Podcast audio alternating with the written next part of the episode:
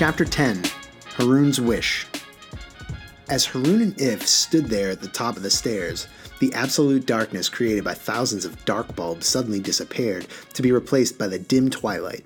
Khattam-Shud had ordered the big switch off so that he could taunt his captives by showing them the extent of his power. Harun and If could see their way now and began to walk down into the belly of that immense ship. All around them, Chupwalas were putting on really rather fashionable wraparound dark glasses to help them see better in the increased level of light. Now they look like office clerks pretending to be rock stars, thought Haroon. He could now see that below decks the dark ship was a single voluminous cavern, around which walkways ran at seven different levels connected by stairways and ladders, and it was full of machinery. And what machines they were! Far too complicated to describe, if murmured. What a whirring of whirs and stirring of stirs! What ranks of lifters and banks of sifters! What a humming of squeezers and thrumming of freezers was there! Khattam-Shud waited for them on a high catwalk, tossing Butt the Hoopoe's brain idly from hand to hand. No sooner had Haroon and If, and their guards, of course, reached him than he began dryly to explain everything. Haroon forced himself to listen, even though the cult master's voice was boring enough to send a person to sleep in 10 seconds flat. These are the poison blenders, Khattam-Shud was saying. We must make a great many poisons because each and every story in the ocean needs to be ruined in a different way. To ruin a happy story, you must make it sad. To ruin an action drama, you must make it move too slowly. To ruin a mystery, you must make the criminal's identity obvious to even the most stupid audience. To ruin a love story, you must turn it into a tale of hate. To ruin a tragedy, you must make it capable of inducing helpless laughter. To ruin an ocean of stories, muttered If the Water Genie, you must add a Khattam-Shud. Oh, Mr. Doyle, if I were teaching this class, I would put that quote on a test and ask my students to explain it. What about that quote is so important? What got me about yeah, it? What, what well, I love the whole paragraph before when they're talking about how to ruin all these different stories and that stories need to be ruined in a different way. Um, and then to hear that, you know, to ruin the entire ocean, you have to put an end to things. And we know that Khattam-Shud means the end. He's the sort of the finisher. Um, he is not a strong believer in the power of story. And and while each specific story sort of takes um, the opposite to ruin it, Khattam-Shud can come around because with an attitude like his, you can just destroy all the stories in their entirety, Yeah. no matter what they're about. I also like about that previous paragraph that you brought up the fact that every single one of these stories has its own opposite, its shadow story, goes back to almost every chapter we have the conversation about how um, how for light there has to be dark, for noise there has to be silence, and all of these things need to just balance each other out and Right. coexist peacefully. happy, sad, action, slow movement, Hmm. mystery, obvious. Yeah. But I did have a question that that came from this, and it was, what would you use to get rid of a cowboy story? Um, Buzz Lightyear. Oh, that's good. That's good. So sci-fi, sci-fi. There's a snake in my boot. oh God. Okay. All right. Moving on.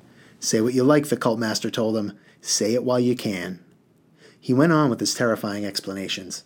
Now, the fact is that I personally have discovered that for every story there's an anti story. I mean that every story, and so every stream of story, has a shadow self. And if you pour this anti story into the story, the two cancel each other out, and bingo, end of story.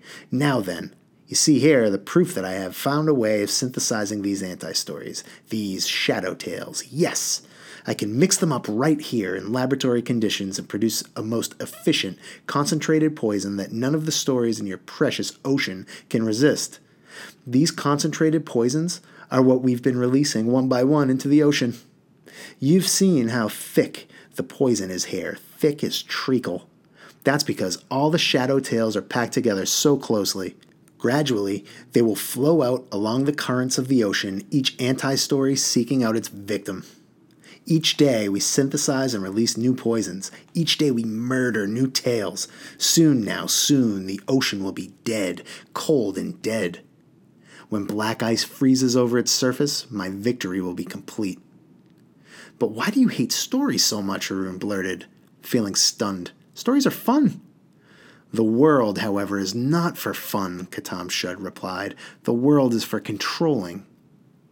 Which world? Harun made himself ask. Your world, my world, all worlds, came the reply. They're all there to be ruled, and inside every single story, inside every stream in the ocean, there lies a world, a story world that I cannot rule at all. That's the reason why. Aha, and there we have it. That's what fuels this guy's fire. Control, mm-hmm. power. Power and control. It gets a lot of people into a lot of trouble. Yeah, why do you think this guy in particular wants control? This is the guy that, that stands for the end of everything, right? Yeah, it's like if he can't be a part of things, he just doesn't want them to happen at all. Yeah, yeah.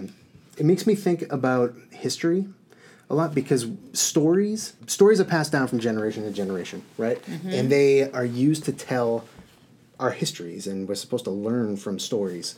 And this is a guy who wants control over over the stories that are told about him, but also over I don't know. I'm going. I'm off on a tangent. Well, but sharing I, I, those stories and passing them down is is part of what is wisdom, right? Yeah. And so if people are passing down these stories to people, you're learning from their experiences and growing and developing based on what the people before you have done. Right. That drives Khattam-Shud crazy. Right, right. And to me, I saw that like there are so many um, parallels there, obviously between Khattam-Shud and just like dictators in general who try to control the narrative um, within their own uh, countries and tur- like try to turn the people against the press.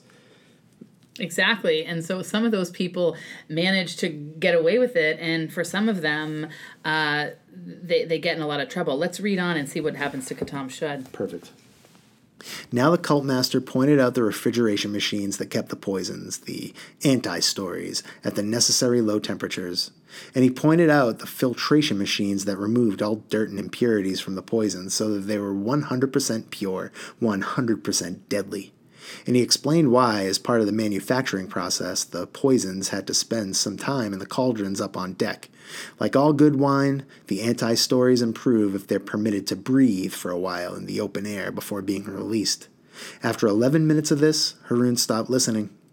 He followed Khattam-Shud and If along the high catwalk until they reached another part of the ship in which Chupwalas were putting together large, mysterious segments of what looked like hard black rubber.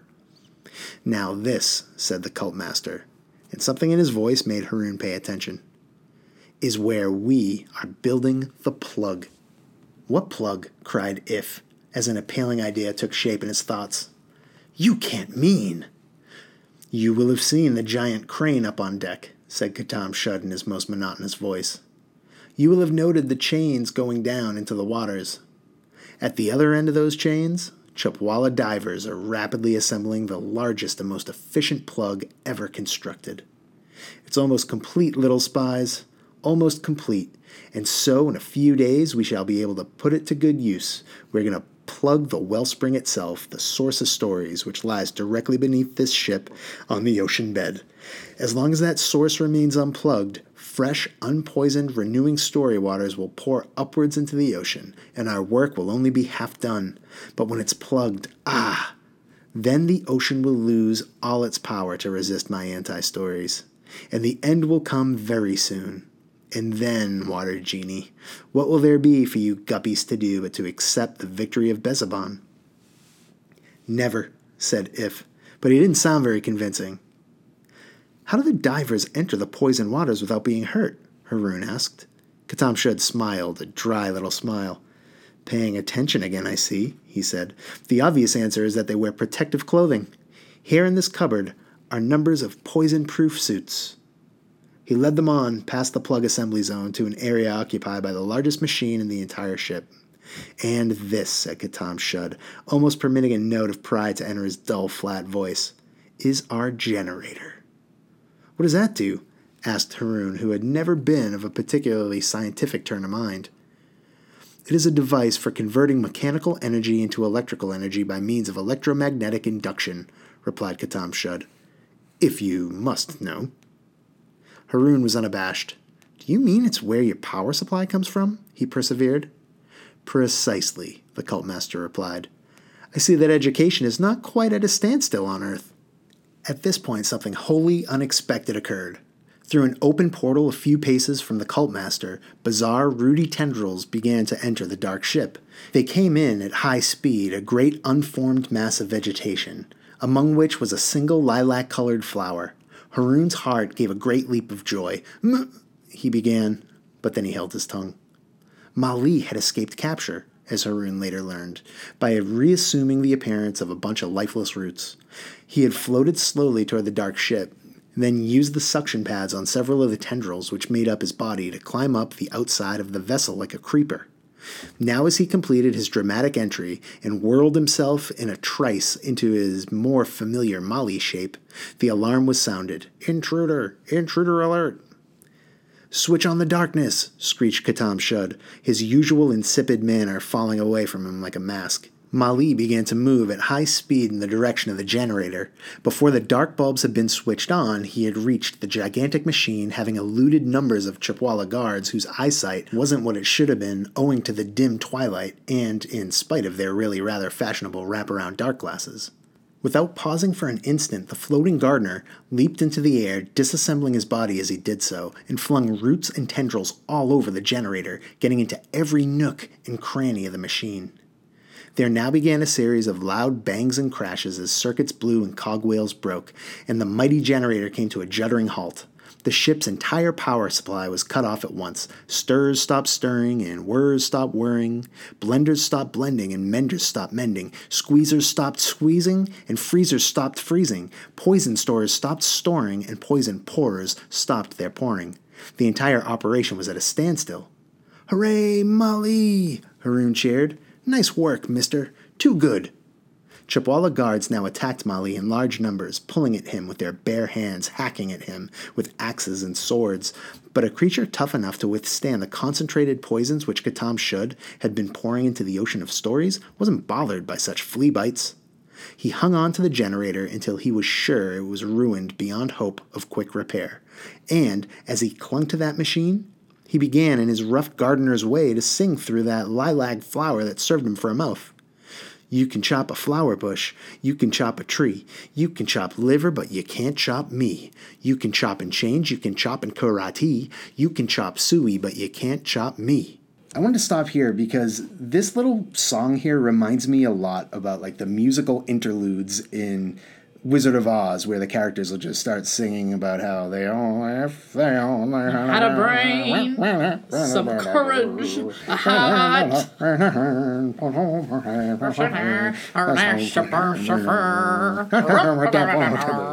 yeah. That. Does this remind you of that? Yeah, it does. Yeah, yeah, okay. Totally. Yeah, no, me too. And I and I think that adds to sort of the childlike, fantastical nature of this story. Really, Rushdie's like, huh, maybe I'll try a little musical Yeah, element I'm gonna toss toss in some music. here at the end, towards the end. I'm sure the students got that too. I bet. Yep. Okay. Okay, Harun told himself, seeing that Khattam-Shud's attention was wholly focused on the floating gardener. Come on, Harun. It's your turn. It's now or never. The little emergency something, the Bite-a-Lite, was still hidden under his tongue. Quickly he put it between his teeth and bit. The light that poured out from his mouth was as bright as the sun.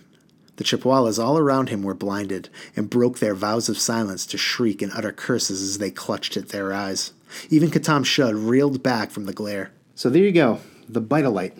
Believe it or not, Haroon actually used it.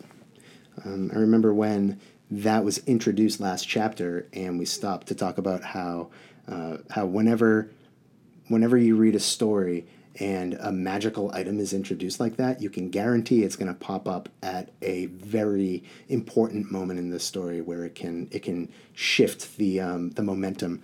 Um, so so there there it is. Were you surprised to see him use the Bite-a-Lite? I was excited to see him use the Bite-a-Lite. I kind of want a Bite-a-Lite, and so I'm excited to see how this plays out. Yeah. I don't know. Did you have a light bright when you were a kid? Yes. Yeah. Yeah, I think I, I loved him. You'd punch him through those little black papers. Yeah. You had to line them up perfectly to get him in there. Did you ever bite those lights? Yeah. I feel like I did too. I Actually, like I did remember too. stepping on them in the shag carpet in my Oh, house. Jeez, yeah. They'd get all over the place. They would. They were a Yeah, mess. yeah. Uh, oh, along the same lines, Mali popped back. Mali, um, when he disappeared a couple a couple chapters ago, I wondered if we were going to see him again, and then I realized that they didn't show where he went. They didn't show him, um, you know, getting swallowed up by the poisonous waters or anything like that. And it just reminded me that whenever I'm watching a movie and a character, totally. right, like when a character um, disappears. And you wonder if they're okay. Like chances are they're going to pop up at another one of these important moments. Like I I remember watching the Game of Thrones. If you don't see them dead there, they're not yeah. dead. So here we go. Okay, keep going. Yep. Haroon moved as fast as he'd ever moved in his life. He took the Bite-a-Lite out of his mouth and held it over his head. Now the light poured in every direction, illuminating the entire vast interior of that massive ship. Those eggheads back at P2C2 E House certainly know a thing or two, Haroon thought in wonderment. But he was running now, because the seconds were ticking away. As he passed Cultmaster Khattam-Shud, he stuck out his free hand and grabbed Butt the Hoopoe's brain box from the Cultmaster's hand. He ran on until he reached the cupboard containing the protective clothing for the Chupwala divers. A minute had already passed. Haroon shoved Butt the Hoopoe's brain into a pocket of his nightshirt and began to wrestle his way into the diving suit. He had placed the Bite-a-Lite on a convenient railing so that he could use both hands. But how does this thing go on? He groaned in frustration as the diving suit refused to slip on smoothly. Trying to pull it over a long red nightshirt with purple patches didn't exactly help. The seconds ticked away. Although he was frantically busy with the diving suit, Harun did notice a number of things. He noticed, for example, that Khattam-Shud had personally grabbed If the Water Genie by his blue whiskers. He also noticed that none of the Chupwalas had shadows. That could mean only one thing. Khattam-Shud had shown his most trusted devotees, the Union of the Zipped Lips, how to detach themselves from their shadows, just like himself. So they are all shadows here, he understood. The boat, the Zip Lips gang, and Khattam-Shud himself. Everything and everyone here is a shadow made solid except for If, Mali, Butt the Hoopoe, and me. The third thing he noticed was this. As the brilliant light of the Bite-a-Lite filled the interior of the dark ship, the whole vessel seemed to quiver for a moment, to become a little less solid, a little more shadowy. And the Chupwalas, too, trembled, and their edges softened, and they began to lose their three dimensional form. If only the sun would come out, Haroon realized, they'd all melt away. They'd become flat and shapeless like the shadows they really are. But there was no sunlight to be found anywhere in that dim twilight. And the seconds were running out, and just as the two minutes of light came to an end, Haroon zipped up the diving suit, pulled on the goggles, and dived headfirst out of a porthole towards the poison ocean. As he hit the water, a terrible feeling of hopelessness overcame him. What are you going to do, Haroon? he asked himself. Swim all the way back to Gup City? He fell through the waters of the ocean for a long, long time, and the deeper he went, the less filthy the story streams were, and the easier it was to see. He saw the plug. Teams of Chupwala divers were at work, bolting pieces onto it. Fortunately, they were too busy to notice Haroon. The plug was about the size of a football stadium and very roughly oval. Its edges were raggedy and uneven, however, because it was being constructed to fit precisely into the wellspring, or source, of stories, and the two shapes, plug and wellspring, had to be a perfect match. Haroon continued to fall, and then, wonder of wonders, he caught sight of the source itself. The source of stories was a hole or chasm or crater in the seabed, and through that hole, as Haroon watched, the glowing flow of pure, unpolluted stories came bubbling up from the very heart of Kahani. There were so many streams of story of so many different colors, all pouring out of the source at once, that it looked like a huge underwater fountain of shining white light. In that moment, Haroon understood that if he could prevent the source from being plugged, everything would eventually be all right again. The renewed streams of story would cleanse the polluted waters, and Khattam-Shud's plan would fail. Okay, I just love the imagery in general in this last paragraph, really, about all of those um, unpolluted, pure stories coming bubbling up. It's such an image, beautiful image of hope, and that idea that that if he can um, stop it, like like the love, the light, the stories of of humans are going to eventually cleanse the polluted wa- waters because it's a force like um, too too big to stop. Right. Like Khattam-Shud is trying to contain the stories and control them, but eventually good is going to prevail. Right? There's there's too many good, positive, amazing, beautiful stories that that are have been told throughout history that like it's impossible to um, to stop them all. Right, and now we also know what Haroon is trying to do. You know, he's on a mission to um, not allow these stories to be plugged. Right. I don't know. There've been there've been a number of times throughout the book that we've stopped to talk about him finding um, finding his his sense of responsibility right? And finding his his guts his nerve and his maturity and finding who he is as a character. But this is really i think the most the most clearly that he's articulated his goal right? Like he and it's interesting that earlier in the story he tried to do that but he actually couldn't follow through like the i'm thinking specifically about the time with the wishwater where he had this opportunity to um, to fix the problem but he couldn't articulate what it was that he wanted and here he really seems much more confident Right, even in his actions, he's moving quickly. He's making decisions. He he. We're hearing his thoughts be very sort of deliberate, um, and and thoughtful. And so, I think he he feels empowered by by this project and this mission. Awesome. All right, let's go. Now he was at the low point of his plunge, and as he began to rise towards the surface, he thought with all his heart, Oh, I wish, how I wish there was something I could do. At that moment, seemingly by chance, his hand brushed against the thigh of his diving suit, and he felt a bulge in that nightshirt pocket beneath. That's strange, he thought. I'm sure I put Butt the Hoopoe's brain box in the pocket on the other side. Then he remembered what was in that pocket, what had lain there, completely forgotten, ever since he first arrived on Kahani. And in a flash, he knew that there was something he could do after all. What is it, Doyle? What's he gonna do? What can he do, Doyle? I don't know, I don't know, I don't know. Let's read, let's read, let's find out. I can't wait. He returned to the surface with a whoosh and lifted up his goggles to take several gulps of air while taking care not to let the poisoned waters of the ocean lap his face. As luck would have it, and it's high time I had some luck, Haroon thought, he had surfaced right next to the gangway to which the disabled Butt the Hoopoe had been tethered, while the search party which Khattam-Shud had sent out to recapture him was heading off across the clearing towards the weed jungle, using torches fitted with dark bulbs to help them see.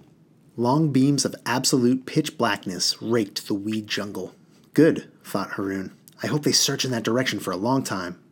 He hauled himself out of the water onto the gangway, unzipped his diving suit, and took out Butt the Hoopoe's brain box.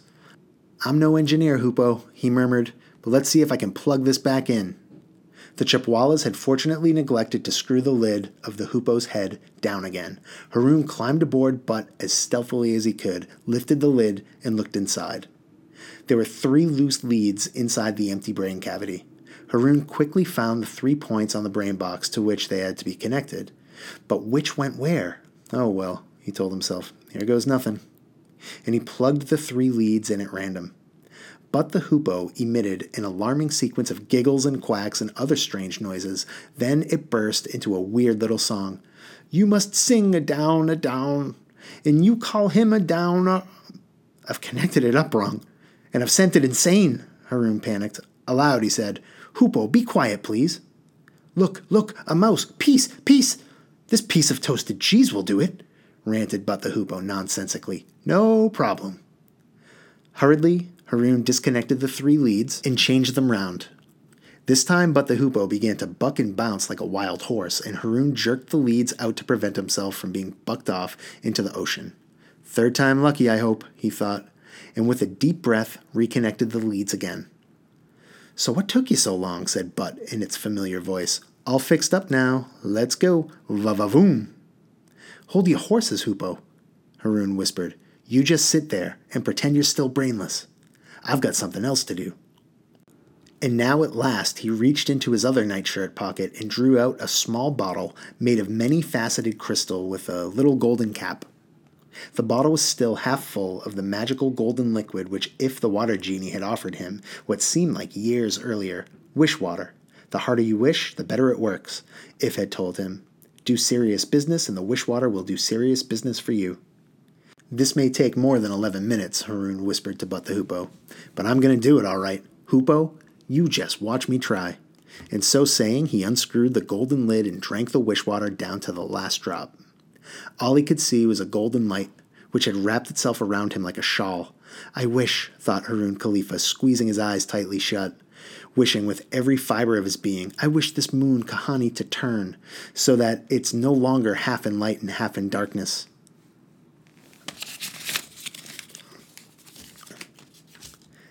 I wish it to turn this very instant in such a way that the sun shines down on the dark ship, the full hot noonday sun. That's some wish, said Butt the Hoopoe's voice admiringly. This'll be pretty interesting. It's your willpower against the processes too complicated to explain. The minutes passed one, two, three, four, five. Haroon lay stretched out on the back of Butt the Hoopoe, oblivious of time, oblivious of everything except his wish. In the weed jungle, the Chupwala searchers decided they were looking in the wrong place and turned back towards the dark ship. Their dark bulb torches sent probing beams of darkness through the twilight. By chance, none of these beams fell upon Butt the Hoopoe. More minutes passed six, seven, eight, nine, ten, eleven minutes passed. Haroon remained stretched out, with his eyes shut tight, concentrating. A dark beam from the torch of a Chupwala searcher picked him out. The hisses of the search party foamed across the waters. On their dark sea seahorses, they galloped towards Butt the Hoopoe as fast as they could go. And then, with a mighty shuddering and a mighty juddering, Haroon Khalifa's wish came true. The moon Kahani turned quickly, because as Haroon had specified during his wishing, there was little time to be lost. And the sun rose at high speed and zoomed up into the sky until it was directly overhead, where it remained. I think it's also really important to point out that he, uh, that Haroon has been um, really like he's been battling this 11 minute problem that he's had for the entire book. So for for him to sit here and to confront that uh, that problem is significant. And he he sits down knows that 11 minutes are going to come and go and he is so just determined to work through it. And and we see that he ultimately wins the day here. And uh, and uh, to me this this represents a, a climax of the book if not the major climax of the book, um, one of one of them, because he is confronting his conflict. And I would be remiss if I didn't mention that it's an excellent example of him using a growth mindset to work through something that's been hard for him. Oh, Ding, Miss Archibald, I am so happy that you are here. All right, let's see what Haroon does next. If Haroon had been in Gup City at that moment, he might have enjoyed witnessing the consternation of the eggheads in P2C2E House, the immense supercomputers and gigantic gyroscopes that had controlled the behavior of the moon in order to preserve the eternal daylight and the perpetual darkness and the twilight strip in between, had simply gone crazy and finally blown themselves apart. Whatever is doing this, the eggheads reported to the walrus in consternation possesses a force beyond our power to imagine, let alone control. But Haroon was not in Gup City, whose citizens had rushed open mouthed into the streets as night fell over Gup for the first time that anybody could remember, and the stars of the Milky Way galaxy filled the sky. No, Haroon was on the back of Butt the Hoopoe, opening his eyes to find brilliant sunlight beating down on the waters of the ocean and on the dark ship. What do you know? he said. I did it. I actually managed to get it done. Never doubted you for a moment, replied Butt the Hoopoe without moving its beak. Move the whole moon by willpower, mister? I thought. No problem. Extraordinary things had begun to happen around them. The Chupwala searchers, racing towards Haroon on their dark seahorses, began to shriek and hiss as the sunlight hit them. And then both Chupwalas and horses grew fuzzy at the edges and began, as it seemed, to melt into the poisoned, lethally acid ocean they sank, turning into ordinary shadows and then sizzling away altogether. Look, yelled Haroon. Look what's happening to the ship. The sunlight had undone the black magic of the cultmaster Khattam-Shud. Shadows could not remain solid in that brightness, and the huge ship itself had started to melt, had started losing its shape, as if it were a mountain of ice cream left out in the sun by mistake. If, Mali, shouted Haroon, and in spite of Butt's warnings, he rushed up the gangway, which was becoming softer by the minute, towards the heaving deck. I have to break in here, Mr. Doyle, because I am loving how light is overcoming the darkness here, both um, physically and and metaphorically, really. And it it actually reminds me of one of my favorite quotes in the whole world um, a quote that I like to read uh, many times. Um, to, what is it? Yeah, it just reminds me kind of about how you should live your life. And it is a quote by uh, Dr. Martin Luther King Jr., and it says, Darkness cannot drive out darkness, only light can do that. Hate cannot drive out hate, Only love can do that. So, so I think that's a big lesson in this story. Um, Haroun and his dad are symbolizing love and light, and the Khattam-Shud didn't stand a chance to that sort of power. I wonder if maybe the just like even talking about love right now makes me think about Haroun's mother, and I wonder if maybe we'll see hmm. that come back into the story as well. I think Haroun hopes so. I hope so too. This poor fella. All right, let's go. By the time he reached the deck, it was so sticky soft that Haroun felt he was walking through fresh tar or perhaps glue. Chupwala's soldiers were screeching and rushing about madly, dissolving before Haroun's eyes into pools of shadow, and then vanishing altogether, because once the sorcery of Khattam-Shud had been destroyed by the sunlight, no shadow could survive without someone or something to be attached to, to be the shadow of. The cult master, or to be precise, his shadow self, was nowhere to be seen. Poison was evaporating from the cauldrons on deck. The cauldrons themselves were growing flabby and melting like dark butter. Even the gigantic crane, to which the plug was attached by huge chains, was tilting and lolling in the shocking light of day. The water genie and the floating gardener had been suspended over two of the poison cauldrons by ropes which by ropes which had been looped around their middles and then fastened to the smaller cranes that stood by each of the poison tanks. Just as Haroun spotted them, the ropes broke. They were woven out of shadows too, and Iff and Mali plunged out of sight into the evil cauldrons. Haroun gave an anguished cry. But the poison in the cauldrons had been boiled dry by the sun, and the cauldrons themselves had grown so soft that, as Haroun watched, Iff and Mali pulled away great sections with their bare hands, creating holes huge enough for them to step through. The cauldrons had been reduced to the consistency of melting cheese, and so had the deck itself. Let's get out of here, Haroun suggested. The others followed him down the melting rubbery gangway. Iff and Haroun leaped aboard Butt the Hoopoe, and Mali stepped onto the water beside them. Mission accomplished, cried Haroun joyfully. Hoopoe, full speed ahead. Varoom, agreed But the Hoopoe without moving its beak. It began moving rapidly away from the dark ship towards the channel which Mali had cut in the weed jungle. And then there was an unhealthy sounding noise and a slight smell of burning from the Hoopoe's brain cavity, and they came to a halt. He's blown a fuse, Iff pointed out. Haroun was mortified. I guess I didn't make the right connections after all, he said. And I thought I'd been so good. Now he's ruined. He'll never work again. The great thing about a mechanical brain, Iff consoled him, is that it can be fixed up, overhauled, even replaced. There's always a spare at the service station in Gup City. If we could get the Hoopoe back there, it would be as right as rain, hunky dory, first class. If we could get any of us back to anywhere, Haroun said. They were adrift in the old zone with no prospect of help. After everything they had been through, Haroun thought, it just didn't seem fair. I'll push for a while, Mali offered and had just begun to do so when, with a strange, sad sucking sound, the dark ship of Cultmaster Khattam-Shud finally melted right away, and the plug, incomplete as it was, fell harmlessly onto the ocean bed, leaving the source of stories entirely unblocked up. Fresh stories would go on pouring out of it, and so, one day, the ocean would be clean again, and all the stories, even the oldest ones, would taste as good as new. Mali could push them no further. He fell across the Hoopoe's back, exhausted. It was mid afternoon now. The moon Kahani had settled down to a normal speed of rotation, and they drifted across the southern polar ocean, not knowing what to do next. Just then, there was a bubbling and a frothing in the water beside them, and Haroun recognized with immense relief the many smiling mouths of the Plentimaw fishes. Goopy, Bagha! He greeted them happily. They replied, Have no worries, have no fear. We'll soon get you out of here. You've done enough. Throw down the reins. We'll soon have you safe again.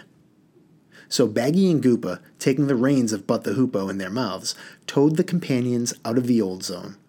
I wonder what became of Khattam-Shud, Haroun finally said. Iff gave a contented shrug. Done for. I can vouch for that, he said.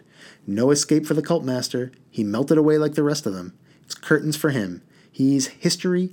Good night, Charlie, i.e., He's Khattam-Shud. This was only the shadow self, remember, Haroun pointed out soberly. The other cult master, the real one, is probably battling it out right now with General Kitab and the pages and Mudra and my father. And Blabbermouth. Blabbermouth. he thought privately. I wonder if she missed me. Just a little bit. Ooh. Haroun loves Blabbermouth. A tree. Haroun and Blabbermouth sitting in a tree. K I S S I N G. What? Oh, he really sweats this girl, huh? Man, he's got a bad for the blab. He is pining away, this fella. Oh, really? Let's see what happens with the Princess Batcheat. Oh, look, it's the name of the next chapter. That's right. Spoiler alert. What had been the twilight strip was now bathed in the last light of the sun. From now on, Kahani will be a sensible moon, Haroun thought, with sensible days and nights. In the distance to the northeast, he saw, lit up by the evening sun for the first time in many an age, the coastline of the land of Chup. Takeaway. All right, so Miss Archibald, at the end of each chapter, we like to give our HLC takeaways. So, what's your first takeaway from this chapter? Well, I got to go to this whole light and dark conflict and how the shadows and the and the light have been kind of playing against each other throughout the book. But I'm feeling really psyched because one of my my first takeaway is that the light has won. At least for now, the light is winning over the darkness. Yeah, and the imagery that came through in throughout the chapter, the dark ship sort of melting into a cheesy mess of darkness, was really sort of amazingly handled. So um, I, I like that takeaway. For takeaway number two, um, we have Haroun confronting the problem that's been holding him back throughout a lot of this book, which is his ability to focus for longer than 11 minutes at a time. Here, he, you know, we've talked about how much he has grown as a character over the course of the book.